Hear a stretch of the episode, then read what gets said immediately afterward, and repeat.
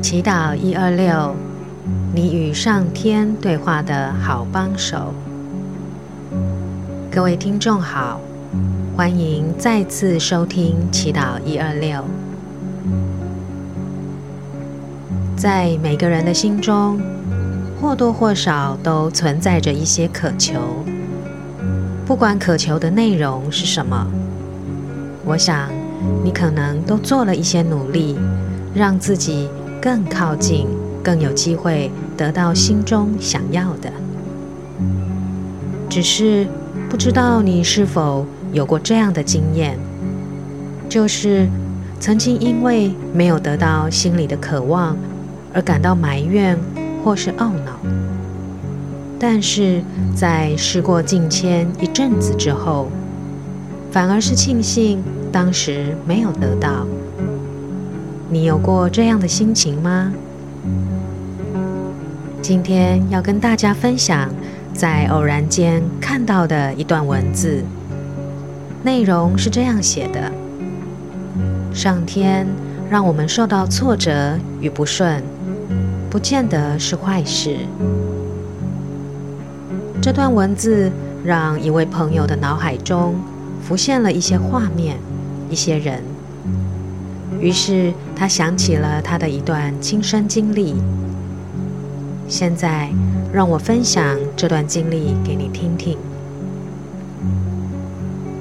这个朋友在生意低潮的时候，恰好经过有人介绍一个大案子。为了让公司顺利的度过低潮，他分外的想拿到这个案子，所以。他努力了个把月，熬了好几个通宵，企划案改了又改，希望可以交出最好的作品，让客户的眼睛一亮，然后将案子交给他。这就是他当时的渴求。终于，他在客户指定的时间内交出了一份呕心沥血的企划书。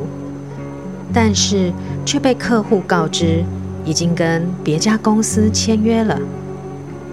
这位朋友心里又气又急，气客户没有按照约定等到截止的时间，心里又着急，公司的生意该怎么办？就这样，这件事在朋友的气恼中结束了。直到半年后的某一天，朋友突然接到这个客户的电话。这个客户是打来求救的，希望朋友可以帮他的忙。只是朋友从对话中发现，这个客户似乎是个暴脾气，而且时常会以言语来侮辱以及贬低对方。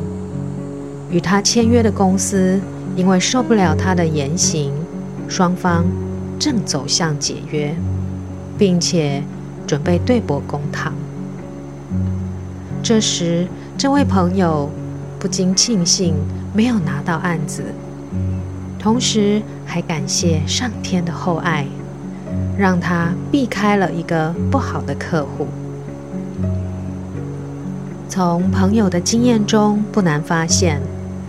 当我们碰到某些不顺遂的状况时，过程中可能会产生不舒服的情绪，像是生气、沮丧、埋怨等等。但是，这也是一种在挫折中成长的机会。所以，有时候我们尽力而为，但是，不要存着强求的心态，因为这也可能是上天在保护我们，在帮我们避开，在帮我们过滤那些不必要的人事物。其实这样的经验在每个人的身上都曾经发生过。如果你细心的观察，就会看见这样的例子。或许在事情发生的时候，想不通为何会遇到这样的事，需要经过一段时间，才懂得上天对我们的疼爱。只是当有这个发现的时候，你的心情如何呢？是庆幸自己是个幸运儿，还是感恩上天的眷顾呢？接下来，我们将要进入醒忏与感恩的祈祷。在祈祷前，会有三个庆声，你可以让自己的心随着庆的声音，慢慢的、慢慢的。安静下来，回到当下。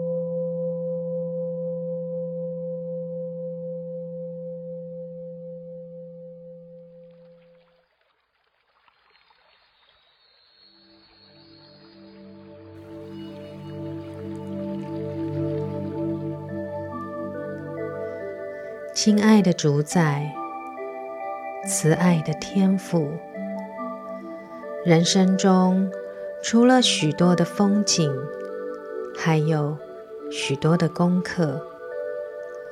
我从一次又一次重复的课题中，看见了你对我的爱。只是我有时候会没有看见你给我的机会。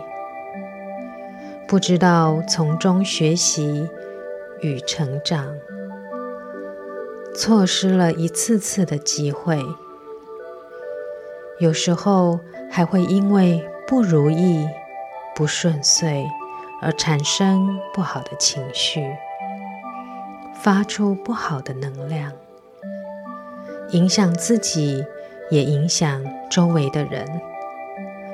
祈求你。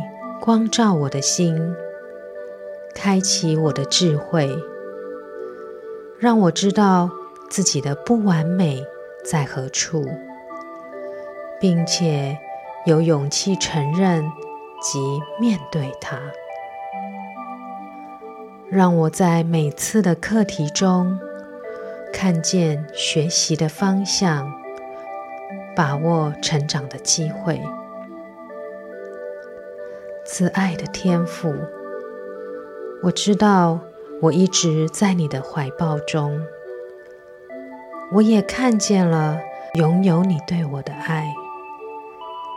谢谢你，谢谢你爱我，谢谢你从没有放弃过我。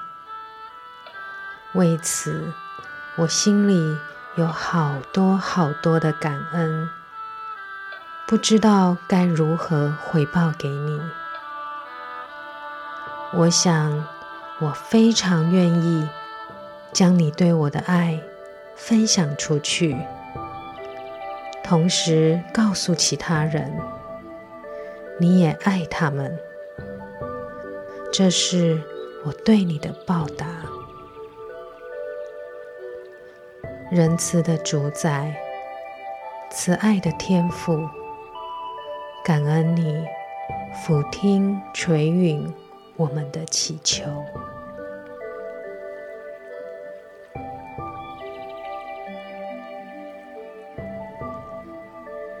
亲爱的朋友今天的祈祷一二六就在这里结束。